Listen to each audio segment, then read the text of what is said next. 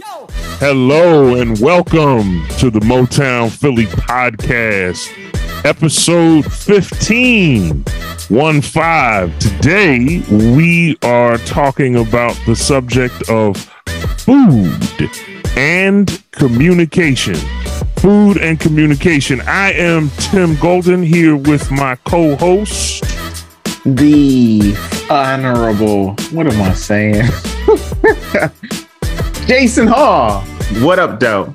Yes, the what up though is that wonderful Detroit colloquialism. In case you haven't realized it, Jason is the Motown in Motown Philly, and I, Tim Golden, am the Philly in Motown Philly from none other than that wonderful city of city, brotherly, brotherly love, love, and mm-hmm. sisterly affection. And here we go, Jason, episode 15. I I can't help but just think mm-hmm. how awesome it is to be 15 episodes in, Jason. Mm-hmm.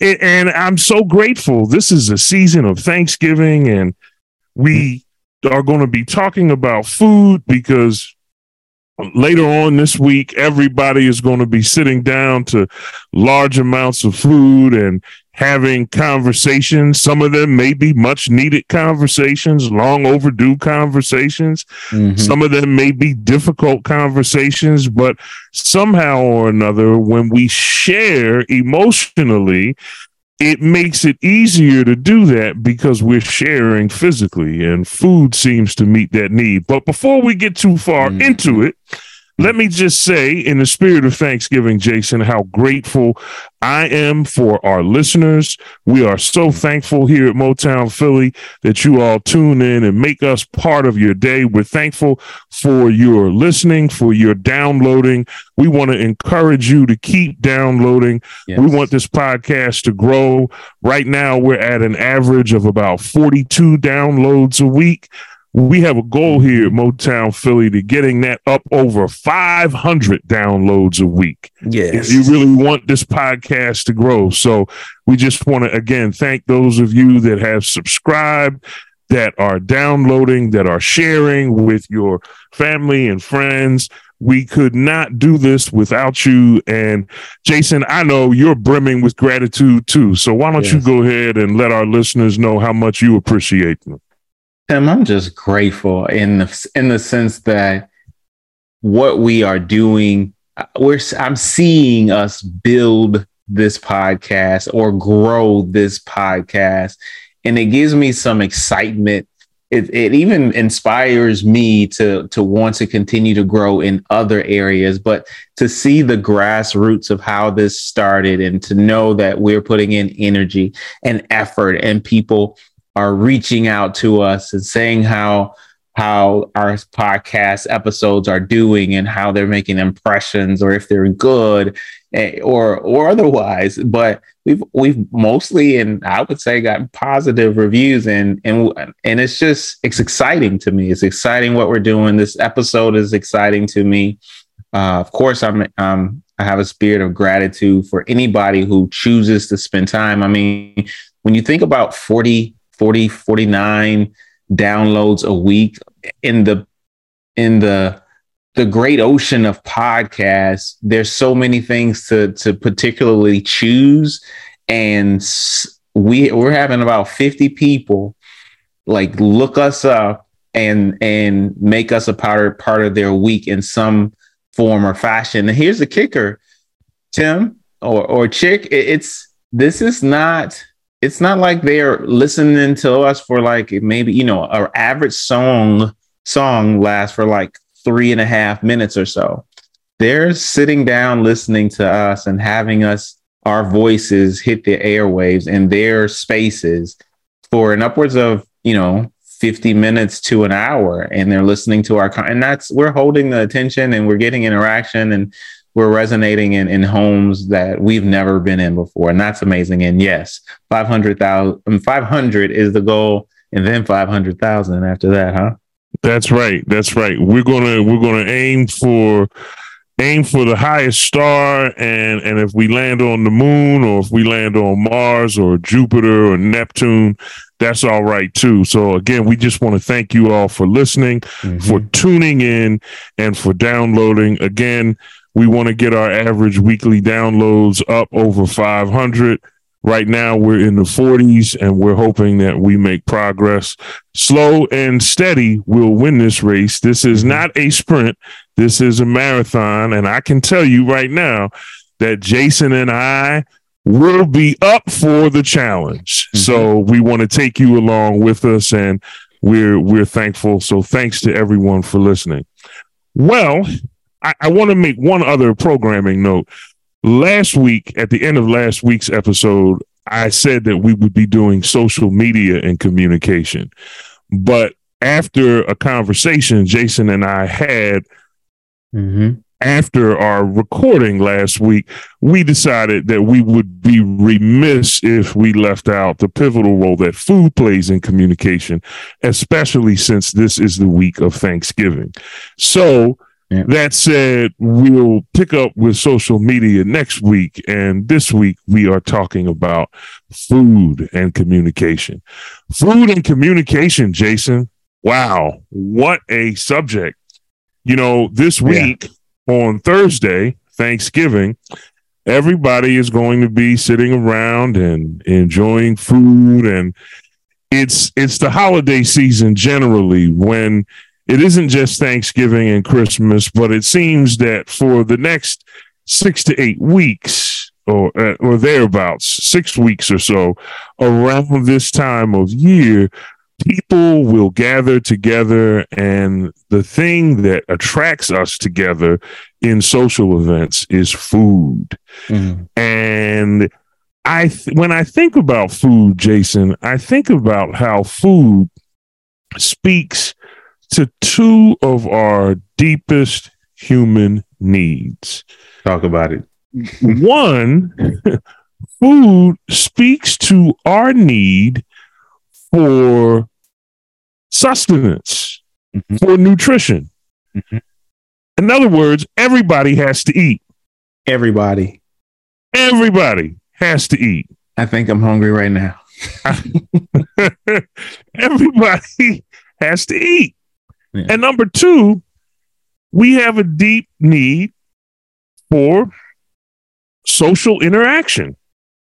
Mm-hmm. And when we eat food together in community with one another, we fulfill not only our perhaps our most basic physical need for nutrition, right? But we also fulfill this social need for interaction, which in turn is deeply connected to an emotional need of belonging.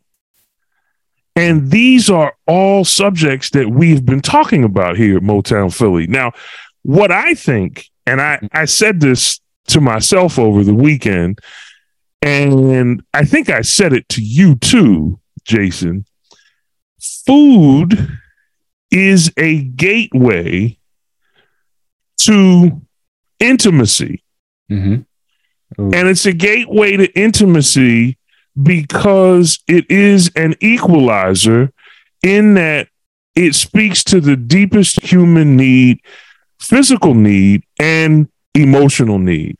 So that when we sit down to eat a meal, not only are we satisfied, physically, we are satisfied socially, and we are satisfied emotionally. And I think that the power of food is that it robs us of our pretense and our inhibitions. It forces us to relax. The great opera singer Luciano Pavarotti once said, and I'm I'm paraphrasing. He once said that the one of the life's greatest joys is that every day at a certain time we must stop whatever we are doing and eat. Uh. and for those of you that have ever been hungry and shared a meal with a friend, one of the things that I think you can say about that experience is that the food brings the two of you to the table. Mm-hmm. It brings you to the table because the food is speaking to your most basic physical need. And at the same time, it's also speaking to your social and emotional need. I think that I know I have some experiences with food that I would like to share with you, but Jason, can you can you talk a little bit about this power of food and and do you have an experience that you would like to share with our listeners? I do, and I think we'll take turns. Let me see if I can break down what food and communication uh, means to me. When I think about food, Timothy Golden, like it makes me smile. You can, if you don't, I mean, Tim can see me, but you guys, you can't really see me, but hopefully you're hearing the smile in my in my voice as I'm articulating to you about what food is to me. Food is not only, as Tim described, a very basic need to who we are as human beings. Food to me goes a step goes even a step farther in my explanation of it as something that gives me a distinct discerning pleasure. And that pleasure makes me excited timothy golden. Like i'm holding back some passion right now. Like it gets me excited and if i'm around some good people family, some good friends. Like it can even start because it is it becomes infectious, at least for me. Tim, when you really think about it, like you and I met over food. Like food was the catalyst that brought us together. And that's what food does. And and it sparks a a, it can spark a lifelong relationship. Tim, you and I have been friends for close to almost 20 years, it's over 15 years. That's right. That's right. Go, going on going 15 going on 16. Okay. And so when I think about food and the excitement that I get from the pleasures because I'm I would call myself a foodie, meaning that my I am not um prudish, if you will, as I'm choosing or selective what I eat. I am open. That's kind of how I, I walk. I am open to trying very many types of food. However, because I have tr- tried many types of food, I know what I believe to my palate and maybe to most others what is quality food. So I enjoy quality food, Timothy Golden. And when I get a chance and or an opportunity to partake of this food, I get excited just thinking about it and the salivary glands start to work. I am, a, as you well know, and you guys who have been listening and maybe our new listeners, I am a speech language pathologist. People don't know everything about what speech language pathologists do, but one of the things that we do is we focus on the swallowing aspect of what we eat and drink. And a lot of times, as you go throughout your age and you end up in a place, maybe a hospital, to where you're having to deal with your swallowing because liquids and foods are not going the right way, you have to now come to grips of, of your relationship with food here's an example that I want to I want to I want to make I want to make obvious. That's not always as obvious. When you get to the hospital, you have a choice a lot of times because sometimes when you're ill, you do not want to eat. And what has been for all of our life a pleasurable act of doing, we now have to transition, and it can be hard to to transition to a mindset like even though I don't want to eat, I need to eat. Food can become therapy to you. Even when it doesn't taste good you know that you need to eat it because it helps to it helps to restore and to replenish and to revitalize and give energy and strength. Food is food is everything bro. But most of our lives we go through we go that we go through throughout these years that we have on this earth food should be a pleasurable act and there's other things that go with that i'll just leave it there Wow, that's powerful, Jason. I, I like what you said when you connected a desire to not eat to a state of physical disease. Mm-hmm. It is it is so there is something dysfunctional if one does not want to eat or if eating is unpleasant. Something has gone wrong which tells you that the normal course of events is that food is a necessity. Do you have any recent memories with food, Jason, that you want to share with us? Listen, um, I recently, recently spent time in New Orleans, Louisiana. Oh Lord, have New Orleans. Uh, now, New- now, let me just say, can I just? I just want to interrupt you real quick, partner. Go for it. Go for it. It, it, it. There is no other place in the world that is synonymous with food quite like New Orleans. Go ahead, Jason. I'm sorry. Listen, let me add a little bit more. Food and music, as my my cousin Maurice Hall, he he would so eloquently express that there is no place he said one of the Foo Fighters who visits multiple cities or at multiple times all over the world. He he one of the famous Foo Fighters. I forget which one the name of it, but he coined um, he coined New Orleans as probably one of the best food and musical cities in the world. I mean, and I had a chance to experience both of them in an amazing way. But needless to say, my family is from the area of New Orleans, Baton Rouge area. And I had a chance to go there for a conference, a professional conference for speech language pathologists, and had a time to visit with family as well. So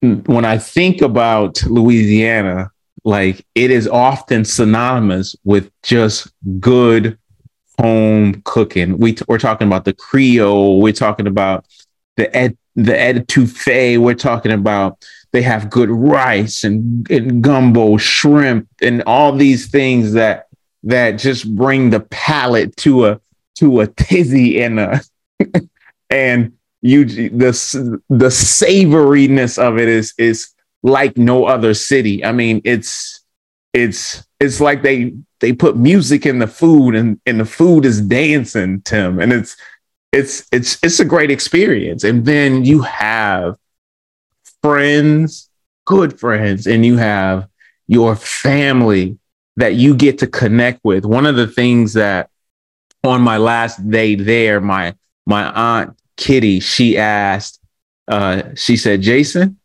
do you do you want some crawfish and i said I said, sure. Why?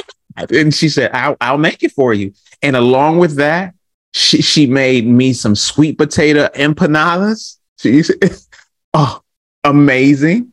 She made some pecan candy.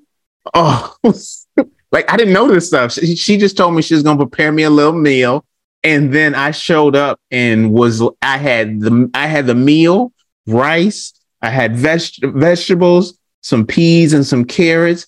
And her and my my aunt prepared that or warmed it up for me and Aunt Kata May. And boy, I just I felt I had two helpings and I then I had to get on the road and I wanted three. And I just it was just the connection that I got through eating and spending time. Tim, I can't forget. I won't forget. And it just mm-hmm. made me want to stay there. It made me know I was home, even though like Louisiana isn't my isn't where I was born, but it's where my father was born and his his brothers and sisters, and I often went there, and that that's the closest home I can get when I when I can go visit and eat. Oh, my family loves me and I love them, bro. It was it was just great. Wow, Jason. Now I'm sitting here, my microphone is just about covered in drool. I'm sorry, I don't mean to give too much information to our listeners. It's I'm just right. having They I'm just. I'm just having a little fun here, but you talked about the activation of the salivary glands, and I'm sitting here looking at my kitchen thinking, mercy, what am I about to get up in there and cook when we Right. finish this episode? that etouffee. but but I I like what you said because it's true that food established a connection Mm. between you and your family. Now you and your family are always connected by blood, Yeah. but now you are connected by sustenance or what I should say is the physical meal helps to fortify the depth of your emotional, psychological, and social connection, not just to your family, Jason, but to yourself, to your identity. The time that you spent to listen to you describe the time that you spent with your family, it's a reminder that sometimes in our daily activities, we forget that we didn't just show up here on earth, that we come from somewhere, Right. and that the place from which we come is a place that is full of people who love and care for us, and that who you are as a person Mhm. is reaffirmed when you share time and space and sustenance with people who love and care for you. That is a powerful testimony to the joy of food and what it does to foster communication. When when we are physically satisfied, Yeah. we can settle in to take in the environment around us Mhm. and it becomes much easier to to communicate and to build connection and to have community with others when sharing a meal. And for me, as a kid growing up in the 1970s in Philadelphia, a kid who had for about the first eight or nine years of his life a severe speech impediment where I stuttered and spoke with a lisp. Fortunately, my mother, rest her soul, sent me to a licensed speech pathologist, not unlike you, Jason. And mm-hmm. this this licensed speech pathologist worked with me for about three years, from ages six to nine, and I was able to eliminate my lisp and my stuttering. And lo and behold, Thanksgiving came. Mhm. And it wasn't just Thanksgiving in my house, Jason. When I think of my house, I think uh, growing up, I think of the movie Soul Food from about 25 years ago. Mhm. And so that's the movie with Babyface and Vanessa Williams, uh, uh, a young Nia Long, a young Vivica Fox, and a number of others in that film. And in in my household, I mentioned the part about the speech impediment because once I didn't stutter anymore, boy, was I ready to talk. And I was ready to talk about any and everything and I really wanted to get my opinions out there. And the place where opinions became prominent in conversation was Sunday dinner at the Golden Home. My older brother, my sisters would come over. We would all sit there. My mother would cook a delicious meal. My brother's children would be there, little my little nieces at the time and we would sit there at the table and the food induced communication at a high level. Mm-hmm.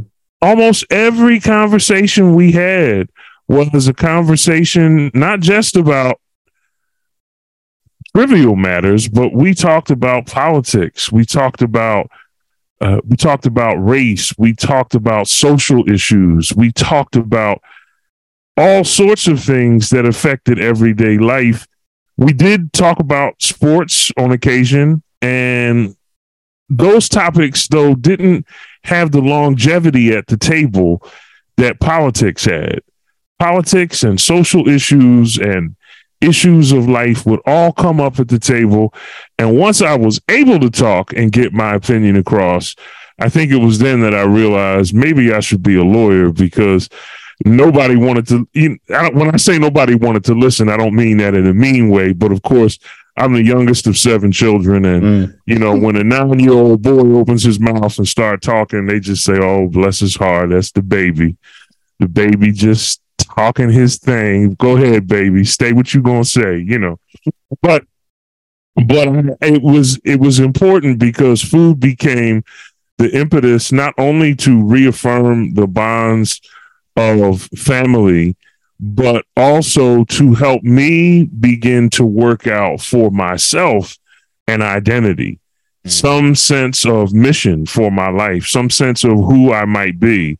And I learned in those conversations at the dinner table from listening when I had a hard time talking uh, before I overcame my speech impediment, all the way up until my the middle of my teen years when I began to think to myself that based on those conversations, I realized that I had a real affinity for talking, for speech, and for defending mm-hmm. a view that others may have found objectionable. And I would have, I would not have attained any of that knowledge were it not for food and the way it brought my family together. So love that. Food is a it's a powerful thing, Jason. And by the way, the food was just outstanding. My mother, oh my goodness, what a cook. What a cook. So that's what food can do for us. Now, you know, Jason, food, mm-hmm. as good as it is, it's not a panacea. It's not a cure all. Mm-hmm. It doesn't right. solve all the problems.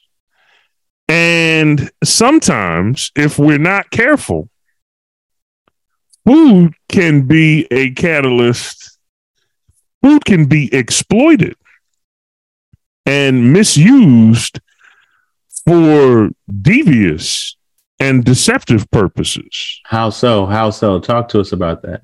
Well, I think I think sometimes because it does appeal to a deep human need, a basic human need for nutrition and sustenance.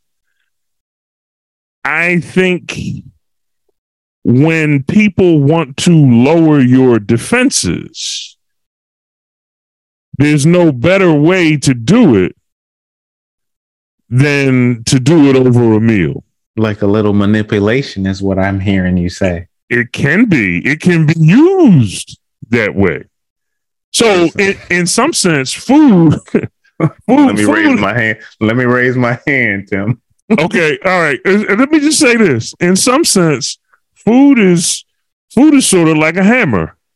You, you ever see a hammer? The hammer has two sides. It has the mallet and it has the claw. The mallet you use to build, and the claw you used to bang. You use the mallet side to bang nails mm-hmm. to construct something, and you use the claw side to take nails out or dismantle something. Mm-hmm. And food, it, food can have this dual purpose. So so we ought not be deceived by food, but we do need to acknowledge its power. So it, again, it's almost like a hammer, which has a dual purpose, or a brick. You could take a brick and throw it through a window and destroy something, or you could take the brick and connect it to other bricks and build something. So I think that food can be a two-edged sword. I know you're chomping at the bit, Jason. So tell us, tell us your thoughts on this. I was raising my hand not to not to get my words in. Or oh, okay. I was raising my hand when when feeling uh some not I don't know if it's self judgment, but just acknowledging the fact that I I can easily or have been manipulated by food because I'm a sucker for good food. So if someone's trying to or have tried to, whether unbeknownst to myself, I could have walked down some dark alley, proverbially speaking, and mm-hmm. because the food led me there is what I was uh, what I was going to say. Mm-hmm. But I believe you're right. I believe when it when you think about this universe, that there is darkness, and there is light, there is summer, and there is winter. There's a time to grow, and there's a time that things start start to die. Uh, there, when it comes to food, like it could be used for for things that are positive, that are inspirational, that are fun, loving, and joyous. And food um, and the things that you take in could also be used for something that can be very negative um, in its application. Same thing with money. Money is a neutral substance, right? Uh, money is not inherently evil. We use it to make transactions, to to share, or or to to to bring things into our lives or other people's lives. But food is is a neutral construct as far as as far as bringing individuals together. That's why when we talk and you hear colloquialisms like we put some love in this food, like I made mm. this with some and and if you're really connected to that individual or you really taking in what they're saying and how that food was prepared and how it tastes on your palate and the environment that is set in mm. like you you really do feel the love of how that uh, meal was prepared but as you were saying there is another there is an other side to the intentionality of food um and there could be a neutral side, I, I, believe, also to food when we think about Thanksgiving and people coming together and you have families coming together in the midst of that. Did you want to mention some things about that as well, Tim? Well, no, I think you're you're spot on, Jason. So I think there's obviously a lot of good things to be said about what's going to happen this week but you made a, a powerful point in the comparison of food to to money in that both are neutral. Again we think of the hammer and we think of the brick. It really depends in some ways on on how you use it and what your intentions are mm-hmm. but whatever the case is it, it's so and and sometimes and let me say this sometimes food can be food can meet a need for social food can meet hunger food can meet the need for nutritional for the for the nutritional demands of human life i'm sorry had some trouble getting that out food can meet the nutritional demands of human life without necessarily meeting the social, emotional, and psychological demands of life. Break life. That down. Break that down. I'm thinking. So, so, so you can you can come together and eat with people, and you can be desperately lonely, even as you eat with others. You can remain estranged even as you eat with others. You can be physically full, but socially, emotionally, and psychologically empty, which is why I've said food is not a panacea. You're not going to, food is not automatically going to meet your social, emotional, and psychological needs. It will immediately meet your physical needs But because here at Motown Philly, we're interested in the totality of the human person, Mm-hmm. it isn't just our physical needs that ought to be satisfied. It is food speaking to our emotional, psychological, and social needs too. We see this sometimes, Jason, in certain communities. And I don't want people to think that we're picking on religion here on the Motown Philly podcast, but I think Jason and I have certain experiences that have borne this out. Mm-hmm. You can you can eat with people and food can be used to reinforce unhealthy communication, connection, and community. Inauthentic communication, connection, and community Give us more, if, man. if, if you more. are if you are eating if you are eating with others in a church setting where the principal aim is to connect with beliefs rather than people then you will be physically fed but emotionally psychologically and socially starved. And you might not realize it. You are connecting but your whole connection with these folks that food is trying to reinforce is not based on who you are as a person, but instead is based on whether or not you adopt a certain set of beliefs. Mhm. And that can be extremely, extremely unhealthy. Why? Because you may spend years in a church potluck community building what you think is an authentic community. And then when the chips are down and you realize that you connected with these people not based on who you were as a person, but instead on what was perceived to be a connection to a similar set of beliefs, and you become ostracized. Now you start to see. I, am just going to be vulnerable I, here. I, I, I'm, I'm, I was going to ask. I was I'm going to open up. I'm going to open up and I'm going to be vulnerable for years, for years, years, years, and years. I would say close to 20 years. yes. I, I spent a lot of time cooking and eating with a lot of different people. And I'm not talking bad about every different person with whom I ate. I'm talking about the delusion I was under that food was actually connecting me to these people. Food, and I'm talking about church folk. Many of them good Mhm. people, but people who are just perhaps somewhat, and I'm not talking about anyone in particular. So anybody out there who knows me, I don't want you thinking, well, wait a minute, I ate at plenty of potlucks with Tim. I hope Tim ain't talking about me. Tim ain't talking about none of y'all specifically.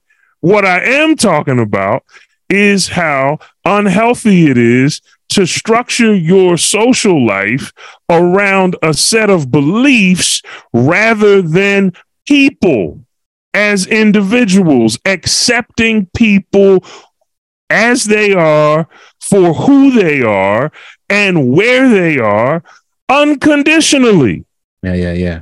and good. that and that does not happen and i didn't discover that it didn't happen for Until- me until until my marriage fell apart and as i'm going through a divorce i'm thinking and that now i am thinking of two people in particular who i thought were the closest people in the world to me who decided at a time when i needed them the most to drop me like a bad habit. And i thought of all the times I ate with them and all the times we broke bread together and all the all the connections that I thought were so real and so Mm. authentic Mm. that literally collapsed beneath the weight of the reality that they had never known me. Oh. That they had never connected with me mm. in the least,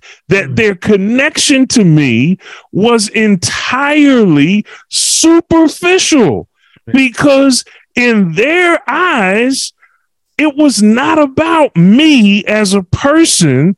It was instead about my perceived commitment to a set of beliefs that once they realized I didn't I didn't subscribe to them as perhaps as dogmatically as they did, mm-hmm. they decided to leave me by the wayside.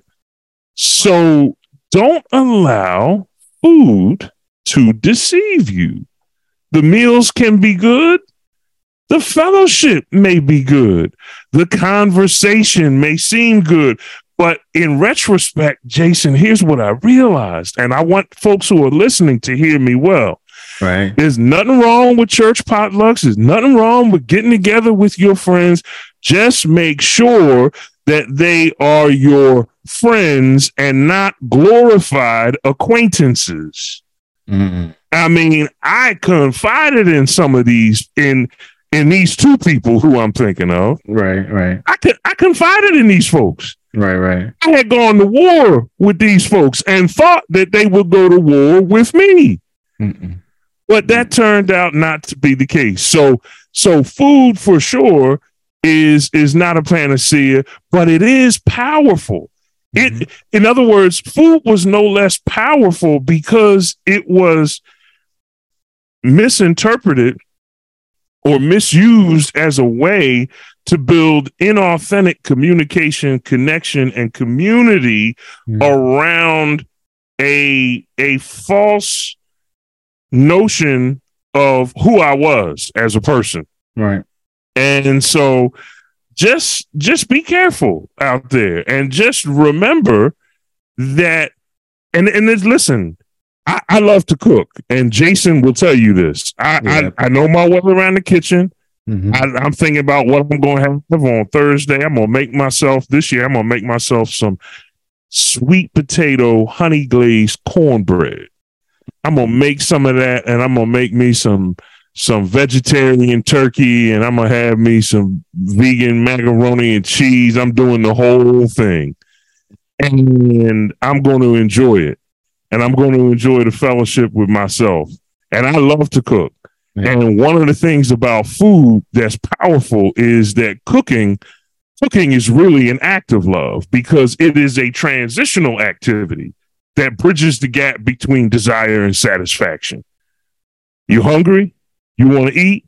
What you got to do? You got to cook. I remember I said to my father one time, I said, Daddy, I'm hungry. He said, Go in the kitchen, make yourself. So I said, I don't feel like doing it. He said, Well, you ain't that hungry. Mm-hmm. If you're hungry, you go do it. Right. And so I, and cooking has become part of my identity. And and so food has sort of uh, entered its way into my life in that way. And for years, I thought that the meals I cooked and that the food I shared with people, it, it just became painful for me to come to the realization that all of that time, all of that effort, all of that repetition was time, effort, and repetition spent investing in something that was not real because nobody really cared uh, uh, at least these two folks in particular did not really care about me mm. but they cared more so about whether or not what they perceived me to believe was consistent with the prevailing dogma of the day no shade to any of the folks out there who I done been to potluck with over the years. Please don't take it the wrong way. I'm just saying that we can misunderstand the power of food and that food can be used in a perverse sort of way to feed us physically without feeding us socially, emotionally, and psychologically. No, I, I, I love that. It, I think you've mentioned, and I'm not sure we'll bring it out here, but ways that we do things, and maybe we're doing them, so to speak, in a in a in a space where we're not always aware, fully aware. Like I, I, I venture to say, we're not mindful or mindless. Of course, we have our minds, but there is a certain framework we're not we're not functioning in cognitively in the midst of being um, beguiled, if you will, with food and what's going on in the environment, that immediate environment, and especially to what you said. You know, everyone is okay when we're all believing the same way. And, and food is on the table, filling our bellies and making us feel good. But when someone has a different opinion, or someone chooses to go another direction, or someone gets a divorce, or what have you, it's like a, I, I guess, to use a term or metaphor food, a, a fruit fruit basket ups, upset or a fruit salad upset. It's just it's everything is is seemingly out of whack, and it's almost like, did you even see me before? Did you know that I was a person before? I'm a human. I have real life feelings and I have my own personal opinions based on my own personal experiences. And I just wish that you would see me, you know? And when food's always there, right? It can somehow lull us to sleep to not re- to overlook someone's true identity, someone's true feelings, someone's struggling with thoughts, emotions, new thoughts and emotions and ideas about the collective belief system, if you mm-hmm. will. Mm-hmm.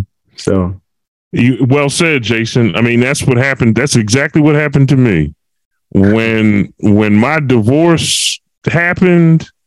Some of the folks who I uh, again, I would have given my right arm for two of these folk in particular, and you would have thought that I had just said something bad about their mom that I had talked bad about their mother, that I had that I had ran the dozens on their moms, mm-hmm. like like we did last, like we did a couple weeks ago when we talked about politics and communication. So I just, but that's I don't want that to overshadow the joy of what food is capable of doing. There we go. I, I, what I want us to, what I want to emphasize now, Jason, is that this week as people gather to share Thanksgiving dinner, I want all of our listeners to be acutely aware that when you sit down to eat a meal with your family, you are reaffirming your identity. You are recognizing your place in the world. Mm-hmm. You are acknowledging that you are someone who comes from somewhere and that who you are is as important as anything else that you will do. Imagine if there was no place in the world where anyone knew who you were. You know, Jason, I'm thinking of the old 80s sitcom Cheers from NBC and and the song they had a little theme song. Says making making your way in the world today takes everything you got. Taking a break from all your worries sure would help a lot. Yep. You like to get away. I'm sorry i don't want to sing. No no no stop. And, and the chorus sometimes says, you gotta get where, where everybody knows your, your name. name. bang bang bang boom, bang. boom and they're always glad you came. Yeah, yeah. You want to be in that spot, man. You want to be where you can see the troubles are all the same. Mm-hmm. You want to go where everybody, everybody knows. knows your name. And I am so thankful in this season of Thanksgiving that all of our listeners, so many of our li- listeners, will have a place to go where everybody knows who you are. Mm-hmm. and everybody can reaffirm who you are and you get to do the same for other people. It is it is a moment of social interaction and blessed reciprocity where people are drawing strength from one another.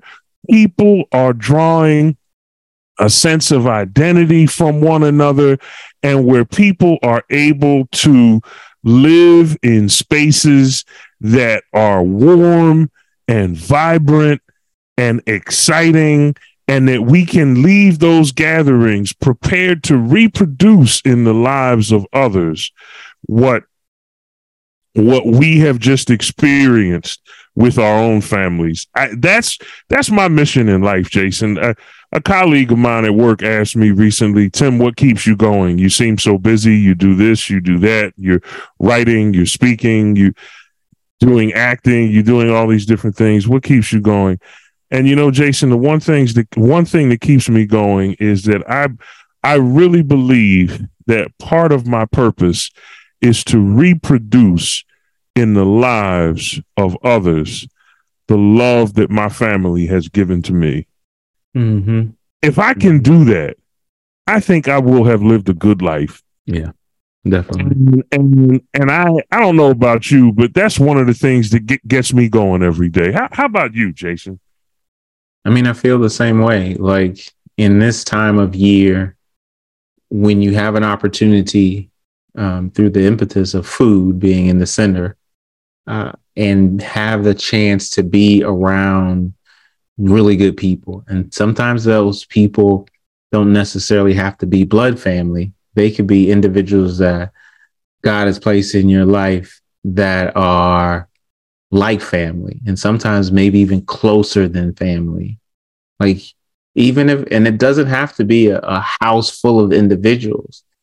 And you can spend time whether it's two or three, and you make a meal and just really lean into the togetherness moment and some really good food, it doesn't have to be a turkey. Like I'm craving bit brisket this this this year. I mean, I'm just craving brisket. Like, yeah, I know the turkey, the tradition, kind of non-traditional these these days.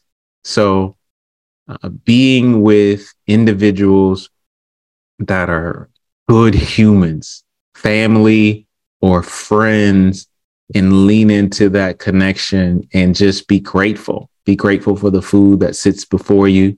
Be grateful for the human bodies that heat up the room around you. Be grateful for the conversation that you can have, whether it centers around football or whether it centers around what's going on in the world today but just know that the person who you're talking to and who you're addressing is a real human being. And they have worries, they have fears, they have things that they're thankful for, they have dreams and goals and opportunities to to to to attain and to take advantage of as best as possible. And that at the end of the day, they they they cry, they laugh, they bleed, they sweat, and they have these emotions that you can connect to and you can support them in any way possible whether these people are older than you or younger than you you can just do your best in these days with a good plate of food around you to encourage somebody to inspire somebody and even if it's just you even if it's just you maybe having the thought to to thought that because we might be more mobile than someone else to maybe go visit somebody else and bring them some love and bring them some cheer and bring them some food and sit with them. And I believe in doing acts like that, we bring um, just a manifold uh, blessing and like inspiration, encouragement back to our own lives because we're able to acknowledge that we don't necessarily have to sit alone because I'm sure there's there's other people that sitting might be sitting alone and we can go across the street or go across town to spend time with someone else in in sometimes and sometimes uh, more lonely times than others so that's my thought on that i love that jason that is so that is so well said every every person that we reach out to during this holiday season. And by the way, don't just do it on on Thursday.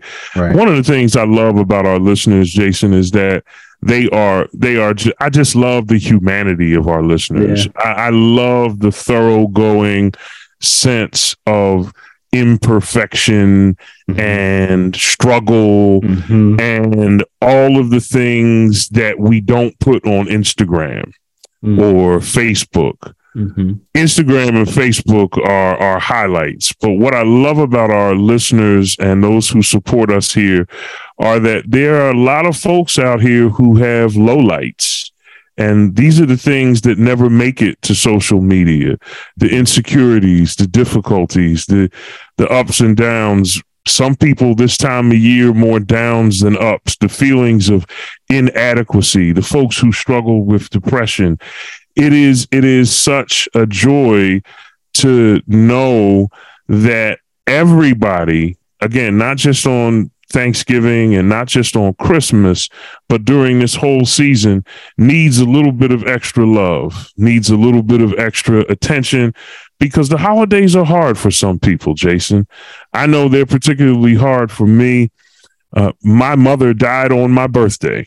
Mm. And my birthday is just five days before Christmas. And Christmas was my mother's favorite time of the year.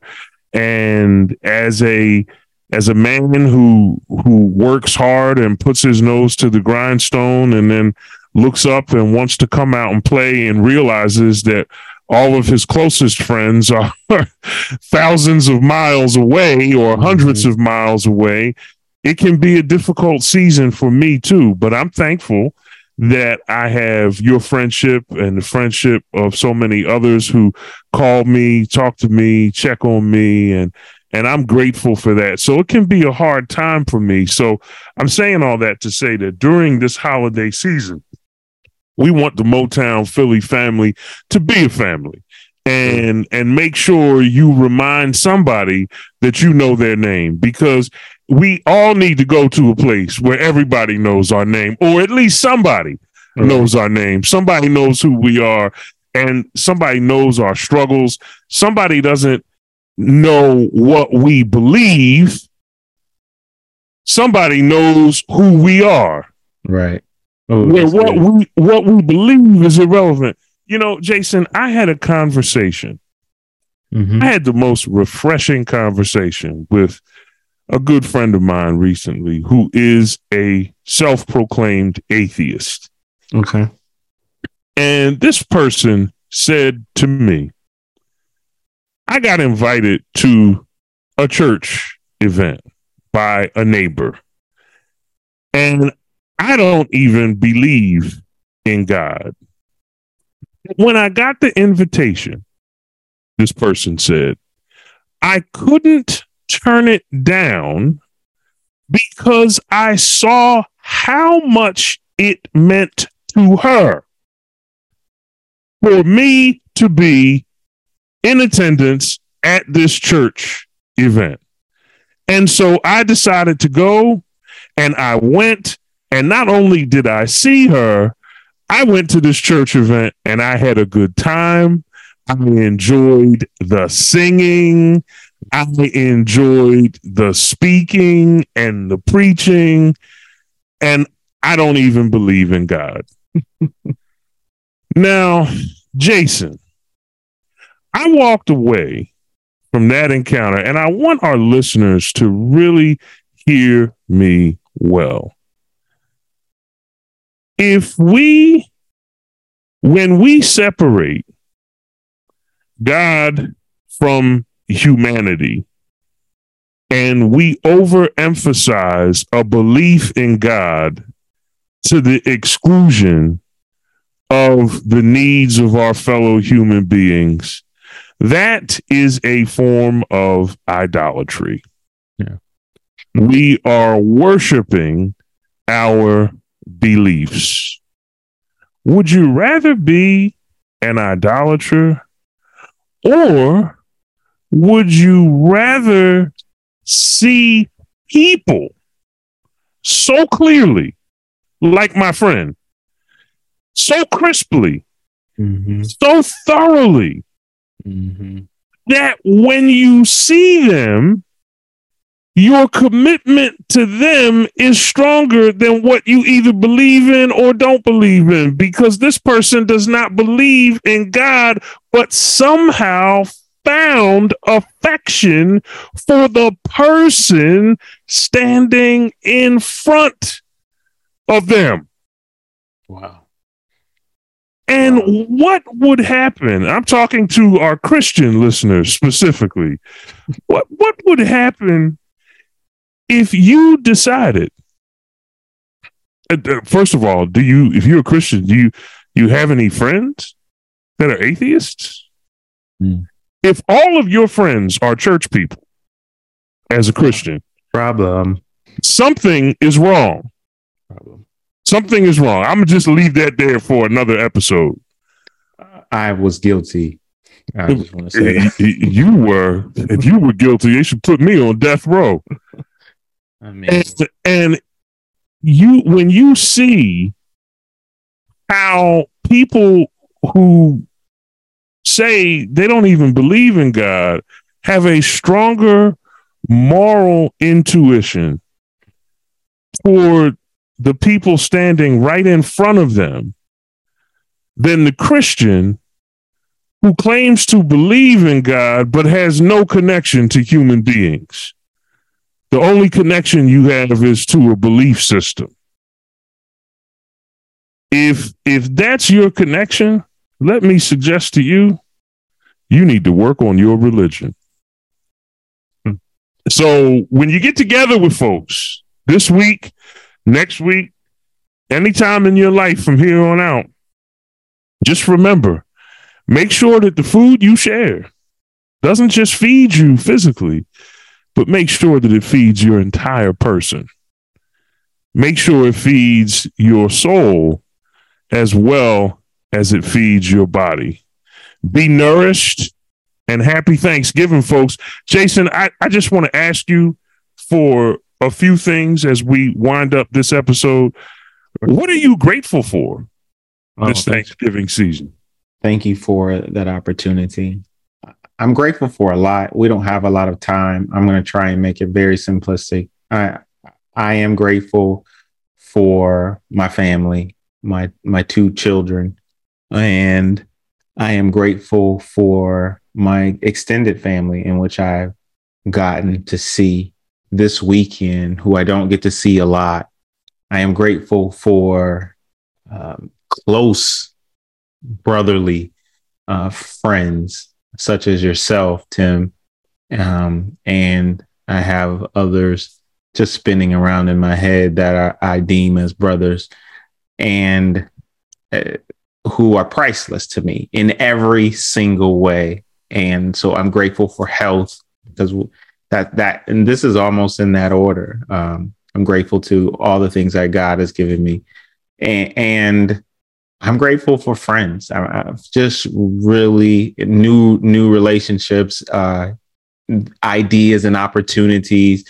I'm grateful that I don't have to focus on what is negative in this moment because this can be a very negative moment when if if if you if we let it be when we look at the things that we don't have as opposed to looking at a lot of the things that we do have and should be grateful for. So I'll I'll stick a pin right there, but I am my heart is full with uh, the the relationships I'm establishing, have establishing, am nurturing, the longevity of them. I, that's one thing that I believe God has has helped me with in trying to nurture relationships, not for a not for just a time, but over over a long period of time. And um, and I, and I value those things as more than gold, relationships. And I'm not perfect, as Tim often says, but I do my best to to cherish uh, relationships when I have them in front of me,